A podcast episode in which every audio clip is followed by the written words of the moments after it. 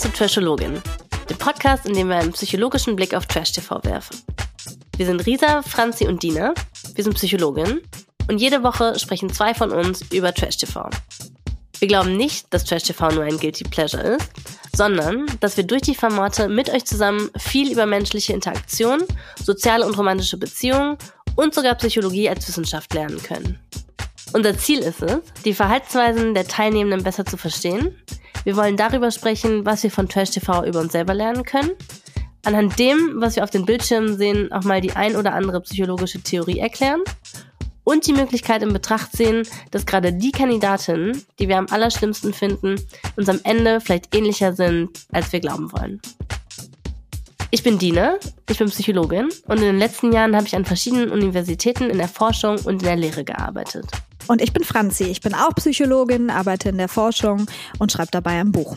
Heute sprechen wir über Folge 13 und 14 von Are You the One. Unter anderem nehmen wir das Love Triangle von Sidar, Wine und Jana als Anlass, um darüber zu reden, was Eifersucht eigentlich ist und welche Funktion sie hat.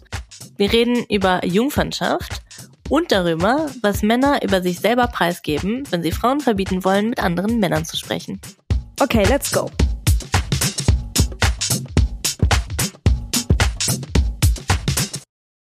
Franzi, wie geht's dir?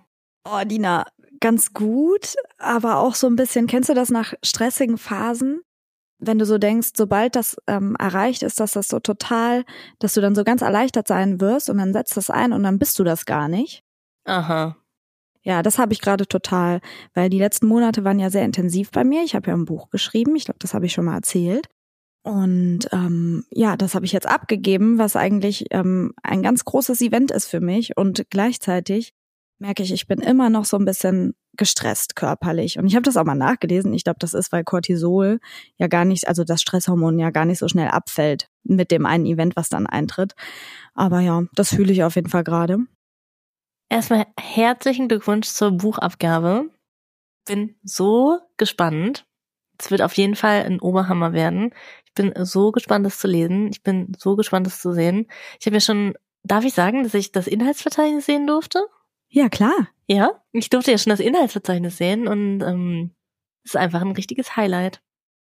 Aber ja, das Danke. mit dem äh, mit dem Cortisol oder dass der Stress nicht mit dem Event, was stressig war, dann von einem auf den anderen Tag abfällt, das kenne ich total. Und total auch diese, diese Ernüchterung oder diese Enttäuschung darüber, dass man denkt, jetzt ist es doch weg, wieso bin ich immer noch nicht entspannt?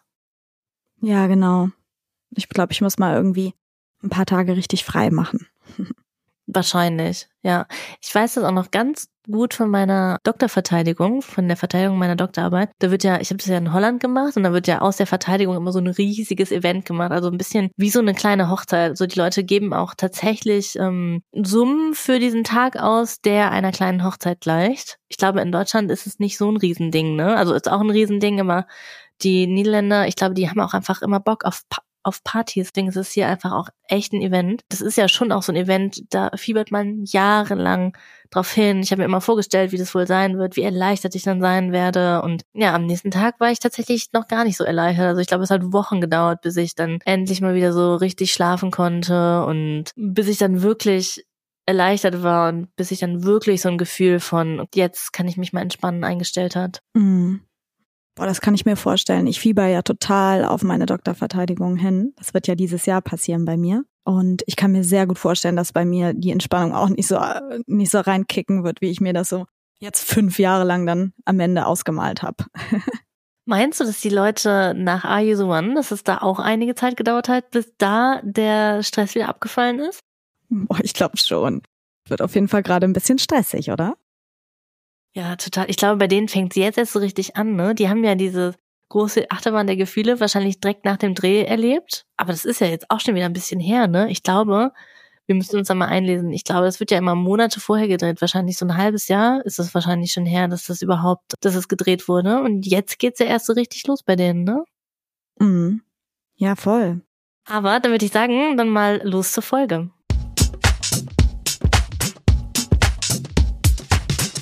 Folge 13.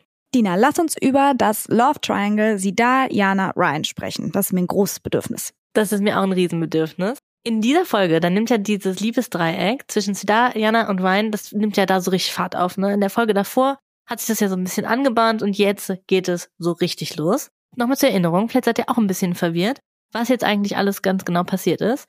Aber wir haben das, wir brechen das jetzt nochmal runter für euch, um das nochmal zusammenzufassen, was bis jetzt passiert ist. Ryan und Sidar, die wollen beide Jana. Die Jana, die schwankt erst, entscheidet sich dann aber für den Ryan. Und ich finde es das krass, dass der Ryan weiterhin da Erfolg hat.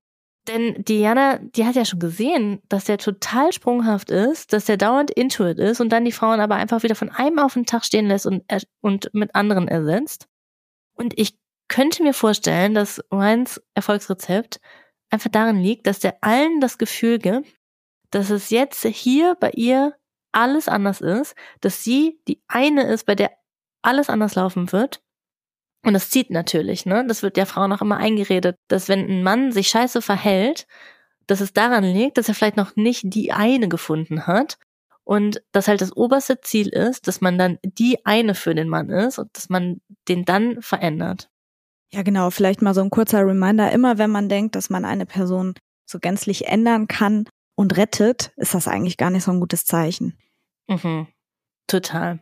Aber auf jeden Fall nimmt es Fahrt auf mit Ryan und Jana die wirft alle Zweifel über Bord. Und es ist schon niedlich, ne? Es ist schon niedlich. Die haben ja dann diesen Kussmoment und also da, da der, der Funken, der springt schon auch durch den Fernseher bei mir, ne? Das ist total niedlich. Ich kann mir auch vorstellen, dass das ja total spannend ist, ne? Weil es so verboten ist, weil sich das jetzt so ein bisschen länger aufgebaut hat und dann endlich passiert das.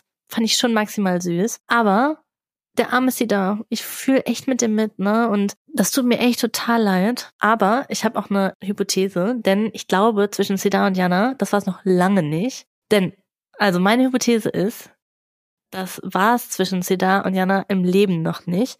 Denn ich bin mir ganz sicher, sobald der Ryan das Gefühl hat, dass die Jana sich klar für ihn entschieden hat, dann geht er weiter, dann geht er zur nächsten. Und ich denke, dass Diana dann nochmal versucht, auf den Zitat zurückzukommen. Aber erstmal bleibt der Ryan ja bei der Jana, denn noch ist er sich nicht sicher. Denn obwohl sie sich eigentlich schon für ihn entschieden hat, hängt sie ja schon noch so ein bisschen an Sidar. Und ich glaube, solange das ähm, noch nicht ganz sicher ist mit der Jana, solange findet der Ryan das auch noch sehr spannend. Ganz genau. Und da entsteht ja auch viel Spannung und die wird total befeuert dadurch, äh, dass da auch Eifersucht im Spiel ist, ne? Ja, denn die Diana, die switcht ja noch so ein bisschen zwischen Sidar und Ryan. Und ich gönne dem Ryan das ein bisschen, habe ich ja letzte Folge schon gesagt. Ne? Ich finde das immer auch ein bisschen Karma, dass er da jetzt so in so einer unsicheren Position ist. Und ich habe ja letzte Folge auch schon gesagt, meine Hypothese ist immer noch, dass sie äh, Jana sich den Sidar so ein bisschen warm hält, weil die selber weiß, dass der Ryan Bad News ist. Aber der Ryan, der ist ja ganz klar eifersüchtig, weil er eben so in der Schwebe hängt. Und als sie dann zu dieser Party eingeladen werden, Diana und der Sidar, stellte er auch drei ganz klare Regeln auf. Diana darf nicht mit dem Siddharth tanzen, nicht flirten und nicht küssen. Und der Ryan, ja, der ist maximal eifersüchtig. Ina, bist du ein eifersüchtiger Mensch? Gute Frage. Das kann ich gar nicht mit so einem klaren Ja oder Nein beantworten. Ich glaube, ich habe auch ein bisschen Angst, jetzt deine Fragen zu beantworten, weil in der letzten Folge war das ja so, ähm, habe ich mich so maximal ertappt von dir gefühlt, nachdem ich dir ähm, von mir berichtet habe und wie schnell ich mich verliebe. Aber also ich würde sagen, es kommt total darauf an, ob ich mich sicher fühle oder unsicher. Denn wenn ich unsicher bin, wenn ich mir nicht sicher darüber bin, ob die andere Person, die ich toll finde, ob die mich wirklich will, ob ich, wenn ich nicht sicher bin, ob die andere Person wirklich bleibt, nicht sicher bin, ob ich wirklich die Nummer eins bin, dann bin ich rasend eifersüchtig. Aber sobald ich in der Partnerschaft sicher bin, dann würde ich sagen, bin ich nicht so ein richtiger eifersüchtiger Typ. Also ich, jetzt auch in der Partnerschaft, die ich jetzt habe, würde ich schon sagen, dass ich mich da maximal sicher fühle. Ich habe da auch nicht das Gefühl, dass da so schnell irgendwas dazwischen kommen kann. Fühle ich mich gar nicht eifersüchtig, aber manchmal schleicht sich natürlich schon manchmal so ein, so ein zwischendurch so ein Eifersuchtsgefühl ein. Und das finde ich aber eigentlich dann jetzt so ein bisschen aufregend. Da freue ich mich eigentlich immer ein bisschen drüber, weil das ja schon noch mal so ein bisschen ein bisschen Würze gibt und so. Also ja, ich würde sagen, ich bin minimal eifersüchtig, aber wenn jetzt gerade noch mal welche hochkommt, da freue ich mich schon. Aber Franzi, bevor ich mich wieder hier alleine so nackig mache, wie ist es denn bei dir? Ja, ich würde auch sagen, ich kann das nicht klar mit einem Ja oder Nein so einfach beantworten. Ich kenne die Gefühle auf jeden Fall, aber weiß auch, dass das dann ganz viel so mit mir zu tun hat und der Situation, in der ich gerade bin und mit wem ich gerade es zu tun habe und dass es eigentlich kein gutes Zeichen für mich ist. Und ähm, ich habe jetzt für den Podcast ein bisschen recherchiert, was eigentlich Eifersucht ist und wie die zustande kommt und was sie für eine Funktion hat. Und da habe ich gemerkt, okay, das ergibt auch total viel Sinn, dass ich das in so manchen Situationen eben fühle und in anderen nicht und dass das so ganz viel mit mir eigentlich zu tun hat. Aber was ich ähm, gefunden habe, ist erstmal die Definition. Eifersucht ist ein äh, komplexes Gefüge aus Gedanken, Gefühlen und Handlungen, die einer Bedrohung des Selbstwertgefühls und der Existenz oder Qualität der Beziehung folgen. Das heißt, ähm, es ist eine wahrgenommene Bedrohung, die entweder real ist ähm, oder eben nicht und eher so ähm, angenommen wird, einfach im Kopf und die andere Menschen zu möglichen Rivalen macht und die Partnerinnenschaft, die man dann gerade führt, damit so ein bisschen in Frage stellt. Auf Ryan angewendet bedeutet das, dass er die Sache mit Jana in Frage stellt, weil er sich eben bedroht fühlt durch den Sidar und dadurch das Gefühl hat, dass sein eigener Selbstwert, also der von Ryan, so ein bisschen angegriffen wird und dann, dass er durch ähm, dieses Gefühl sozusagen die Bindung zur Jana wiederherstellen möchte. Die typischen Gefühle, die bei Eifersucht nämlich entstehen, sind Traurigkeit vor Verlust, Wut, dadurch, dass ähm, man denkt, es geht um einen Verrat eventuell und Angst vor der Einsamkeit. Aber Franzi, Eifersucht ist ja immer so ein, wie viele Themen in der Psychologie ist ja so ein total abstraktes Thema, ne? Wie wird das denn in der Psychologie, in der psychologischen Forschung, wie wird das gemessen? Ja, Genau, also ich habe mir mal ähm, eine Skala rausgesucht und angeschaut, wie die das eben konzipiert haben. Und die haben zwei Unterkategorien von Eifersucht definiert. Und das ist einmal die neg negative Emotionalität. Da geht es, ja, wie das schon sagt, um schlechte Gefühle. Und äh, was damit eben stark zusammenhängt, ist der Neurotizismus. Also Neurotizismus ist, wenn man sehr schnell, sehr emotional auf Dinge reagiert in alle Richtungen. Und das ist dann eben sowas wie, ich reg mich schnell auf, dann auf Beziehungen bezogen, wenn ich eben eine Bedrohung durch jemand anders zum Beispiel wahrnehme. Das ist die erste Komponente vom, äh, von der Eifersucht. Und die zweite, da geht's um Bindungsängstlichkeit. Ähm, also um sowas wie Angst davor haben, ähm, zurückgewiesen zu werden.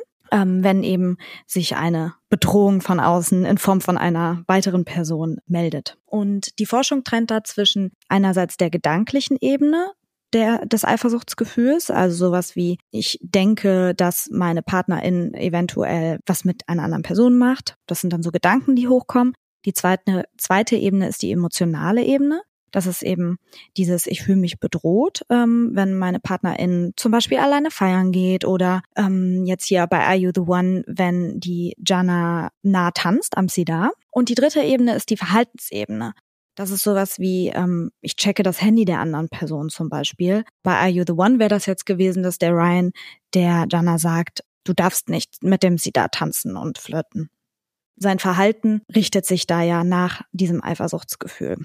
Das, was die Forschung ganz klar sagt, ist, dass romantische Eifersucht ganz doll zusammenhängt eben mit unsicherer, ängstlicher Bindung und einem geringen Selbstwertgefühl und Sicherheit. Das heißt, Menschen, die einerseits eben nicht so ein hohes Selbstwertgefühl haben und generell unsicher sind in Bindungen, sind eher eifersüchtig, aber das kann eben auch durch die Situation bestimmt sein. Also wenn man sich, so wie du das eben gesagt hast und ich eigentlich auch, in einer unsicheren Beziehung befindet, wo man eben noch nicht so genau weiß, worauf läuft das hinaus, ist die Person jetzt stabil da, dass man eben dann eher eifersüchtig wird.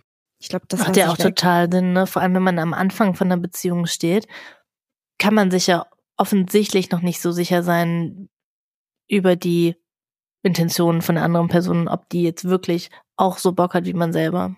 Ja, genau. Und ich finde, bei all dem kann man sich fragen, auch so bei dem, was du da eben gesagt hast, dass du das dann auch so aufregend findest. Und ich glaube, so erleben das ja auch Ryan und Jana so ein bisschen, ne? Dass sie das als aufregend empfinden. Zumindest sagen die das manchmal. Da kann man sich fragen, ist das denn nicht eigentlich total gut, wenn man eifersüchtig ist? Obwohl das ja, also gut für die Beziehung, obwohl das ja für eigentlich ein geringes Selbstwertgefühl äh, eher steht und sowas. Und da sagt die Forschung ganz klar, nein, das ist nicht positiv, denn Menschen, die mehr Eifersucht fühlen, ähm, die haben eher eine geringere Beziehungszufriedenheit ähm, und auch mehr unangenehme Konflikte. Also dieses, wenn Leute, man hört ja schon oft, dass Leute auch sagen, ich möchte, dass, Eifer, dass jemand eifersüchtig ist. Ich finde es toll, wenn jemand eifersüchtig ist, wenn mein Partner oder Partnerin nicht eifersüchtig ist, dann fühle ich mich nicht richtig geliebt, müsste man denen vielleicht sagen, dass Grund besteht, das vielleicht nochmal zu überdenken, ne? Mhm. Ja, absolut. Aber ich habe mich jetzt auch mal gefragt, warum wir das trotzdem halt so positiv finden. Ne? Und dann habe ich nochmal geguckt, was hat denn Eifersucht überhaupt für eine Funktion? Und da habe ich gefunden, dass Eifersucht genau wie jede andere Emotion, die wir haben, menschliche Emotionen, eben eine erstmal gute Funktion hat und dies ist uns zu warnen, wenn unser Selbstwert von anderen bedroht wird, also wir nicht respektiert werden. Das heißt, sie hat erstmal eine Schutzfunktion, was ja auch ganz gut ist, nur eben, wenn wir nicht wirklich bedroht werden, so ein bisschen übers Ziel hinausschießt. Und ich habe da so die Theorie, dass Eifersucht deshalb als ähm, positiv empfunden wird, weil das als Interesse interpretiert wird, ne? Und das einem nochmal so vor Augen führt, dass man sich wichtig ist. Würdest du da mitgehen? Boah, das finde ich richtig schwer zu beantworten. Es gibt so zwei Seiten. Einerseits würde ich mir denken, wenn ich ganz wild mit jemandem anderen tanze und mein Partner dann ein bisschen eifersüchtig wird, fände ich schon gut. Würde ich schon interpretieren als, aha, ich bin ihm schon noch wichtig und der hat schon ein Interesse an mir. Ich bin ihm nicht gleichgültig. Gleichzeitig könnte ich mir aber auch vorstellen, dass, ähm, dass es ja natürlich aber auch bedeuten kann, dass er unsere Beziehung als so stark empfindet, dass er sich davon überhaupt nicht eingeschüchtert fühlt, wenn ich mit jemandem anderen ganz wild tanze. Ne? Wahrscheinlich, wenn ich jetzt so darüber spreche, denke ich mir, hängt es wieder natürlich total davon ab, wie man sich gerade in der Beziehung fühlt. Ne? Also ich glaube, wenn ich das Gefühl habe, uns ist alles super, wir sind ganz stark, unsere Beziehung ist unkaputtbar, dann würde mich das nicht stören, wenn mein Partner überhaupt nicht eifersüchtig wäre. Da würde ich eher denken, ja, der sieht es genauso wie ich, der weiß genau, dass es bei uns so eine starke Bindung ist, dass nichts zwischen uns als Team kommen kann. Wenn ich aber gerade so ein bisschen auf der Kippe stehe oder vielleicht auch so nach einer längeren Beziehungszeit, ich mir nicht mehr ganz so sicher bin, findet die Person mich wirklich noch genauso toll wie am Anfang oder ähm, bin ich vielleicht nicht mehr so interessant, hat sich vielleicht so ein bisschen ähm, ja mit der Zeit so ein bisschen so Gewohnheit eingeschlichen. Ich glaube, wenn das meine Gefühle wären, dann würde mich total stören, wenn mein Partner überhaupt nicht eifersüchtig wäre, weil ich das dann, glaube ich, als Gleichgültigkeit interpretieren würde. Also ich glaube, genau hier würde ich auch wieder sagen, kommt total drauf an, wie ich gerade unsere Beziehung sehe und wie ich mich gerade selber in der Beziehung fühle, wie ich Eifersucht interpretieren würde oder auch fehlende Eifersucht. Mhm. Ja, es ist Selbstwert und Bindungssicherheit, ne? Das sagen ja auch die Studien und eigentlich ist das genau, was du sagst. Ähm, total spannend, oder? Total. Boah, Dina, ich glaube aber das Thema Eifersucht, das wird uns sowohl in diesem ganzen Jahr als auch vor allen Dingen bei Are You the One ganz häufig begegnen. Ja, also die beiden Themen Selbstwert und Bindungssicherheit, die behalten wir nochmal ganz fest im Hinterkopf. Die werden zurückkommen. Ja, aber weißt du, wer ganz unsicher ist? Der Martin. der Martin. Was macht der Dina? Ja, ich weiß es auch nicht. Also ist schon, ich kann es gleich, den kann ihn wieder einleiten wie letzte Folge. Man hört nicht viel von ihm und wenn man, wenn man was von ihm hört, dann ist das maximal unangenehm. Denn auch hier diese Folge, ich glaube, das ist für mich jetzt wirklich, jetzt hat er den Tiefpunkt erreicht. Denn wir haben eine Situation, da sitzen die mit mehreren zusammen und wir hören nicht viel von Martin, aber was wir von ihm hören, ist, dass er erzählt, ähm, dass er sich damit brüstet, dass er ja aber auch schon voll viele Frauen entjungfert hat. Tina, entjungfert. Das ist echt so ein wichtiges Thema. Denn sowas wie Jungfernschaft, ne?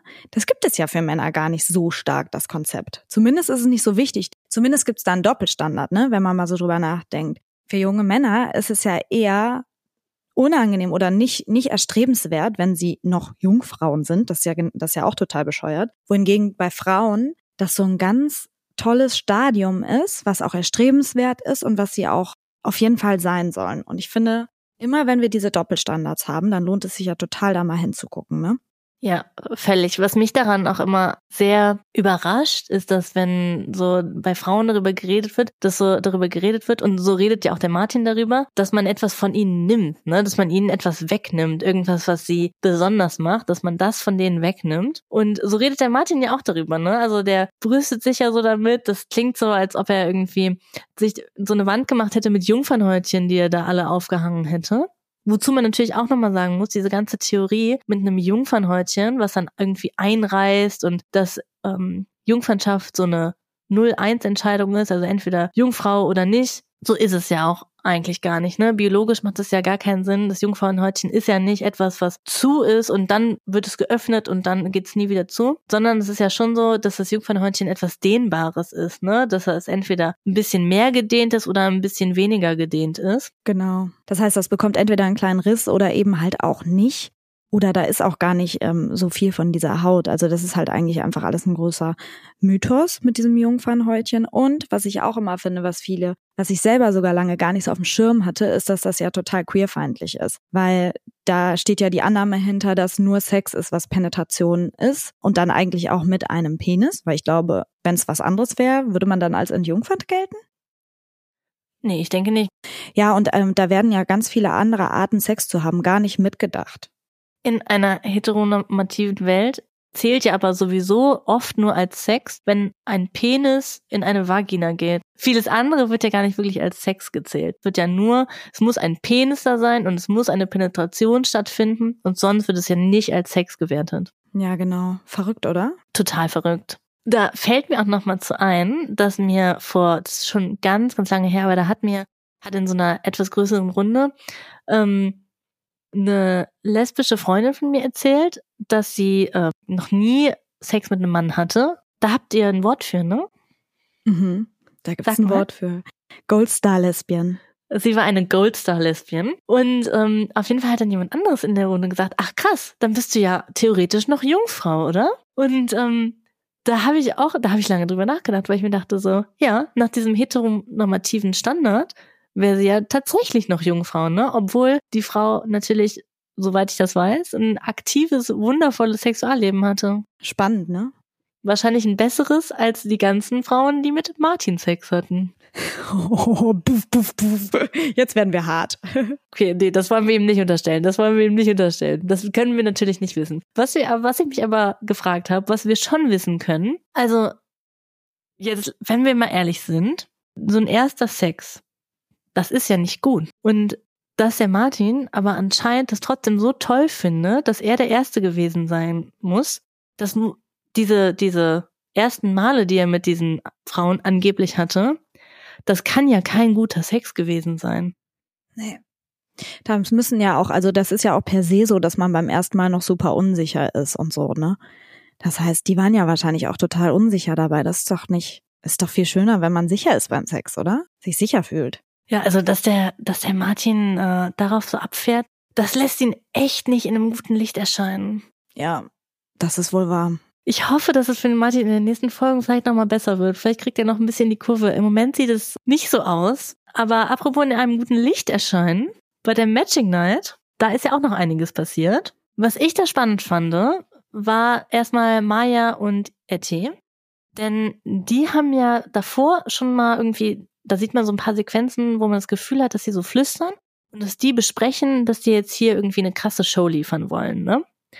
Und die sprechen ja auch darüber und machen selbst so ein paar Scherze darüber. Und da habe ich mir direkt gedacht, oh, das ist einfach gar nicht so schlau. Denn wir haben ja schon oft darüber gesprochen, dass vor allem so bei Reality TV und als InfluencerInnen, dass so Authentizität dass das ja so richtig als Währung gilt, ähm, weil die Leute was Echtes wollen. Die wollen zumindest den Anschein haben, dass sie da echte Leute bei echten Liebesbeziehungen beobachten und dass sie jetzt so so offen sagen, ja, wir wollten ein bisschen Show machen und auch, dass sie so Scherze darüber machen, selbst wenn es als Scherz gemeint war, oh, das halte ich einfach nicht für eine schlaue Idee. Also vor allem, weil ja für viele The One so ein, so ein Karrieresprungbrett als Influencerin ist, das dann da so offen zu sagen, selbst wenn es ein Scherz ist, das ist einfach nicht schlau. Mhm. Ja, ist auch wirklich nicht schlau, ja. Und ansonsten sehen wir in der Matching Guide ja auch noch ein bisschen weiterhin dieses Love Triangle von Sidar, Ryan und Iana. Sidar sagt, Ryan ist ein Toyboy. Iana will Sidar im Körper von Ryan. Da ist mir mein Herz ein bisschen für den Sidar gebrochen. Also der muss da ja echt einiges einstecken. Das ist ja wirklich fies. Ja, und da hätte ich auch ganz viel zu, zu sagen. Ich glaube, da müssen wir noch mal in Ruhe drüber sprechen in den, einen der nächsten Folgen über so ähm, äußeres Erscheinungsbild und was das für einen Stellenwert einnimmt. Mhm, total, ja. Und ähm, dann, was ich noch ganz spannend fand, ist, dass der Paddy sagt, dass er dem Sidar nicht abkauft, dass der ähm, wirklich sich schon in Diana verliebt hat und äh, dass er das jetzt alles so für Show macht. Da muss ich ganz klar sagen, also das sehe ich überhaupt nicht so. Ich kaufe dem Sidar das total ab. Wir haben ja auch schon darüber gesprochen, dass es viele Leute gibt, die sich einfach halt schnell verlieben. Und ja, nee, ich habe beim, beim Cedar gar nicht das Gefühl, dass er das nur für die Show macht. Aber ich habe das Gefühl, dass der Paddy vielleicht äh, Situationen generell nicht ganz so gut einschätzen kann. Denn der gibt ja der Jana den klaren Rat, bleib bei Ryan. Da würde ich sagen, Paddy, Nein, nein, nein, auf gar keinen Fall. Mhm. Ja, ich sehe das auch nicht gut ausgehen. Der Ryan ist bad news. Ja, ich sehe das auch nicht funktionieren mit Jana, äh, mit Jana und Ryan. Nein. Aber was ganz klar ist, die Jana hat ja die Edda als Main Character abgelöst. Das ist so. Ja, wir haben ja auf Instagram auch analysiert, wer sind die Main Character in der ersten Halbzeit gewesen, also Folge 1 10. Und da war die Edda ja ganz klar auf Platz 1. Aber ich könnte mir vorstellen, dass durch ihre Verbindung zum Ryan die äh, Jana ganz weit nach oben rutscht und die Edda abrutscht. Da haben wir auch letzte Woche schon mal drüber gesprochen. Ich habe die ganz klare Theorie, wer sich auf den äh, Ryan einlässt, der wird zum Main Character. Das können wir jetzt mal äh, beobachten, weil jetzt wird ja ganz bestimmt irgendwie was zwischen Sina und Ryan passieren noch.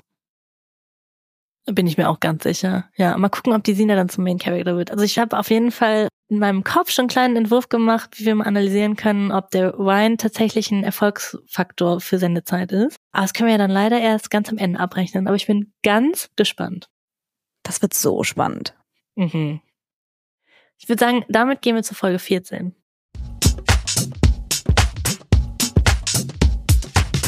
Folge 14. Franzi, ganz am Anfang von der Folge 14, da gibt's ja diese Situation, wo Sina, Edda und Afra, wo die ähm, über die Lina sehr schlecht reden und man das Gefühl hat, dass die so slut-shame. Wie mhm. hast du denn die Situation eingeschätzt? Ja, also ich fand das auf jeden Fall auch nicht ganz positiv von denen und irgendwie deswegen auch nicht so ganz cool. Aber ich hatte jetzt, habe jetzt an sich auch nicht das Gefühl, dass die so negativ der Lina gegenüber eingestellt sind. Ich weiß nicht.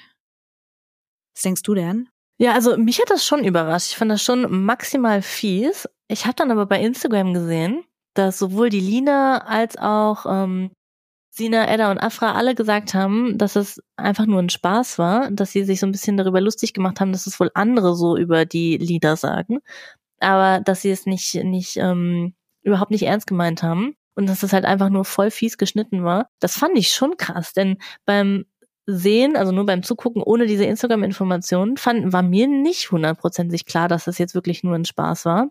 Fand ich nochmal eine ganz gute Erinnerung daran, dass man sich immer darüber klar sein muss, dass natürlich kann der Schnitt Leuten nicht in den Mund legen, was die nicht gesagt haben, aber der kann natürlich schon auch, wie man hier sieht, dazu führen, dass zum Beispiel ein Witz, den man gemacht hat, dass er sehr ernst rüberkommt. Denn ja, mir kam es schon ernst rüber. Ich hätte das ohne diese Information, glaube ich, schon ernst genommen. Mhm. Ja, ich finde, das ist ein gutes Beispiel dafür, dass der Schnitt ja schon einiges machen kann, ne? Und dass wir halt immer im Hinterkopf behalten sollten, wenn wir Trash TV schauen, dass wir nicht alles von den Menschen sehen, sondern immer nur Ausschnitte. Und vielleicht war etwas eigentlich nur als ein Witz gemeint und es ist dann aber so geschnitten, dass es dann schon ernst aussieht. Bei wem ich aber auch ein bisschen hoffe, dass der Schnitt schuld ist, das ist Sandro. Denn mit dem wird es auch einfach nicht besser, ne? Denn man sieht nicht viel von dem wenn man den sieht, dann ist es maximal unangenehm. Eigentlich genau das gleiche Spiel wie bei Martin, ne? Und ich hoffe so sehr für den Sandro, dass er ansonsten einfach ein super Typ ist und dass der Schnitt einfach nur total fies war und einfach nur uns seine ganz tiefen Momente zeigt und die ganzen Momente, wo er nett, respektvoll und toll ist, dass sie es uns einfach leider nicht zeigen, weil die jemanden brauchten, der ähm, die böse Person ist. Aber nochmal ganz kurz zum Hintergrund, was eigentlich passiert. Der Sandro, der ist auf ein Date gegangen mit der Afra und das war soweit so unspektakulär. Und dann haben die aber so ein bisschen so ein, so ein kleines Gespräch auf dem Date natürlich. Und da sagt er, dass er nicht will, dass seine Frau mit Männern redet, die sie nicht kennt. Das finde ich so krass.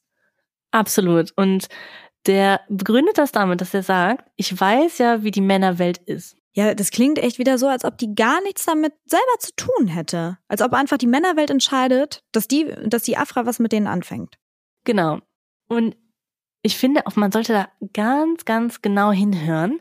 Denn ich denke, dass er da von sich selbst auf andere schließt. Denn wieso denkt er denn, dass der einzige Grund, warum Männer mit Frauen reden, ein sexueller ist? Und dass es halt keinen Grund gibt, mit einer Frau zu reden ohne sexuelle Hintergedanken? für mich liegt das Ganze nahe, dass es vielleicht bei dem so ist, ne? Und dass der keinen Grund sieht, mit Frauen zu reden, außer dass wenn er Sex von ihnen will. Und wenn das so ist, dann sollte der Sandro echt daran arbeiten.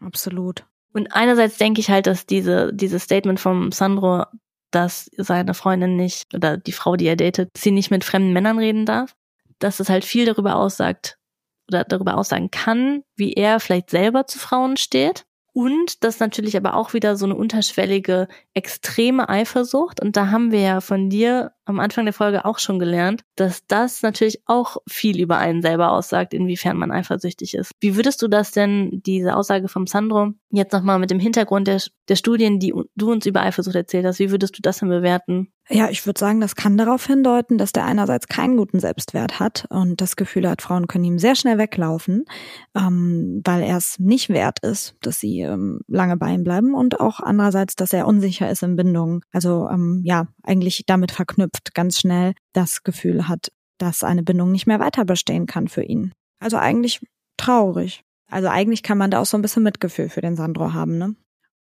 Wenn das nicht zum Problem der Afra machen würde. Ich möchte natürlich, ich möchte glauben, dass wir nur das Schlechteste vom Sandro sehen. Aber mir kommt dann natürlich auch nochmal diese Aussage von dem ins Gedächtnis, wo der gesagt hat über die Edda, dass die rumgereicht wird.